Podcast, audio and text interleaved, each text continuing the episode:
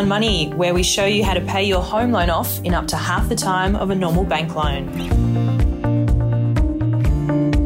Welcome to the Crown Money podcast. I'm Jesse Edge and I'm joined by Scott Parry. Hey, how are you, Jess? I'm good. How are you going? Not too bad, not too bad. Uh, today is a fun discussion around fixed rates. There's been a lot of discussion in the media, hasn't there?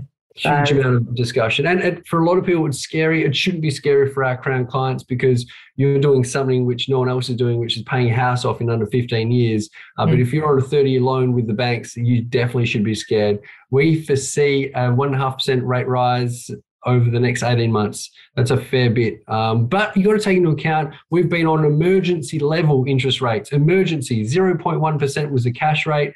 Like the banks dropped them down, or the Reserve Bank dropped them down during the COVID uh, despair and freak out. So now it's time to get back to reality. And so everyone's been making bank, paying huge amounts off their loan each and every year. With these low rates, you could pay more off the principal, which is phenomenal. Our average client paying thirty-two thousand four hundred a year off the principal, uh, and every twenty-three days, a client paying off their house. So now I want to just give you guys a little bit of a backstory as to how fixed rates work because it's very interesting to know fixed rates don't move when variable rates move fixed rates move six to nine months before variable rates move. Why is that? Well, banks are there to make money. And so they don't want to give uh, you fixed rates at great rates when you want to fix. And so I sent an email to every single client in August saying, if you want to fix, now's the time. This is the cheapest the fixed rates will ever be for the rest of your life. Um, we had a lot of clients take that up, which is phenomenal. Uh, but we're now getting a lot of clients saying, oh, I want to fix now. So, whoa, whoa, August was well, the time. It's too late, isn't it? Because banks now know that you're wanting to fix. And so they've priced the fixed rates one and a half percent above the standard variable. They're there to make money out of you. And so over 20 years of doing this, our clients have run off a variable rate have always performed better um, than what a fixed rate client has done uh, because obviously the banks are there to make money and you're going to be paying a lot more interest today for that fixed rate because it's higher than what the variable rate is and it's not that when the actual fixed rate um, or the variable rate hits the fixed rate that's when you start making money you've got to claw back all that extra interest you've been paying between yeah. now and when the actual variable rate gets to the fixed rate. And then it's got to go way past the fixed rate to then be in front. So yeah. the chance of that happening are few and far between.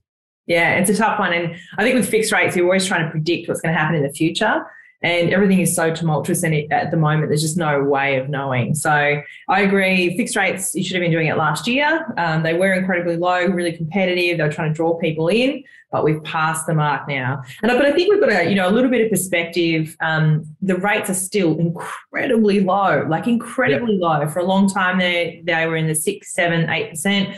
In our parents time they were in the 17% which is insane. I mean their houses were a little bit cheaper than ours are, but um, so I think we've got to keep that in mind. You know, it's still quite cheap money, um, and you just got to brace for it and and be prepared for it and have the right structure so that your home loan can can wear it, can get through it.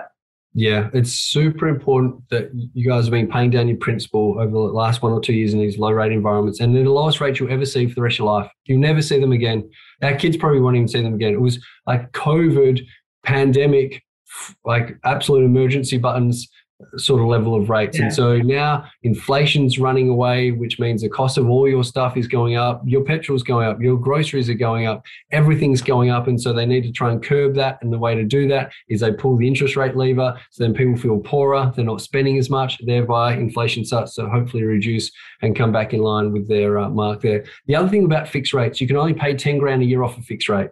Yeah. Uh, you it's frozen. The money's frozen. You can't redraw in or out of a fixed rate. So if you did want to fix, I would recommend fixing only a portion of your loan. Yeah. Um, so that means you've got half variable, half fixed, or three quarters fixed, quarter variable, whatever that split is that you feel comfortable with. Uh, but yeah, from that perspective, the, the fixed rates were moving, and the lowest they were in August. Now we're in a position where they're well above the standard variable rate, and it's just not that sexy. What are your thoughts on fixed rates in general? Fixed rates in general, are like for investment properties. If I've got an investment property, I want to make sure that my cash flow for that investment property is fixed and locked in for the next three years. So it doesn't matter what rates do. I know my interest only cost for my investment is, say, $600 per week. And so it doesn't matter if the Reserve Bank or the banks put rates up, my cost base doesn't change. Now, this is an interesting point it's not just the Reserve Bank that's going to be putting rates up. At the moment, they've just done it. They did it by 0.25, and then all the banks, how fast did they pass those? Oh, so fast. Rate reductions, not so much. They take their time, they sure do, but a rate rise, and they are straight on it. So yeah, the banks passed on to 0.25. What I see happening is the banks having a little bit of greed slip in, a bit of a cash grab, which we know that they like to do, and they'll put an extra rate rise on top of the Reserve Bank. So let's say the Reserve Bank goes by 0.4 next month the banks will put an extra 0.1 on it. So they'll pass on 0.5. And so I foresee 1.5% of rate rises over the next 18 months. And so that for a lot of people is like, oh, that's a huge amount. But you've got to think, no, no, no. You just you think that the rates you've been paying have been normal. They've been so low. Oh, the low. average interest rate in Australia over the history of interest rates is closer to seven percent. Yeah. I think it's actually put us all into like a little false sense of security, hasn't it? And it's a little bit scary because we have overstretched. Everybody has, you know, get, gotten more and more loans.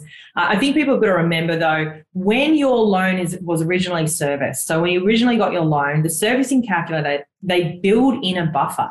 So there's already one and a half to two percent interest rate buffer built in at the very beginning. So banks are, you know, they know that there's going to be rate rises over time. They want to make sure you can afford it. So they've already accounted for that. So know that you can afford the loan. You're not going to have a problem. You know, especially clients on our money management program. Absolutely not. It's not even going to, it's not going to affect you. You're not going to notice it because you're smashing so much of your debt every month anyway. Yeah. Because our clients pay their debt down so quickly, their average monthly interest repayment reduces by $80 a month. Because as your debt gets lower, your interest gets lower. And so the rate rises are sort of offset because they're paying so much principal down, their actual interest costs are coming down anyway. So this sort of uh, offsets that and it doesn't make too big a difference for our existing clients. And yeah, if you're on a money management program, you should not even be concerned about any rate rises because it's not about rate, it's about loan term. And the shortest loan term is the cheapest loan, and you're all on the shortest loan terms. Yes, absolutely.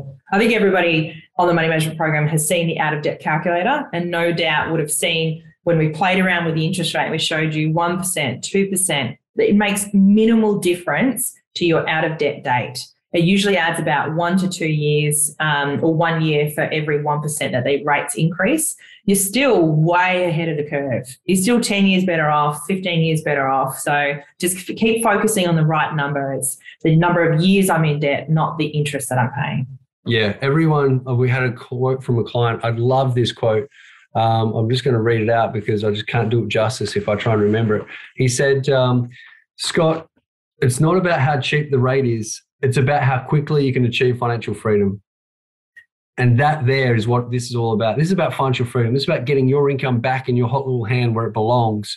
And the shortest term enables that. Whereas every single person out there in Australia is on a 30 year loan, which has been designed by the banks to keep you in debt for as long as possible.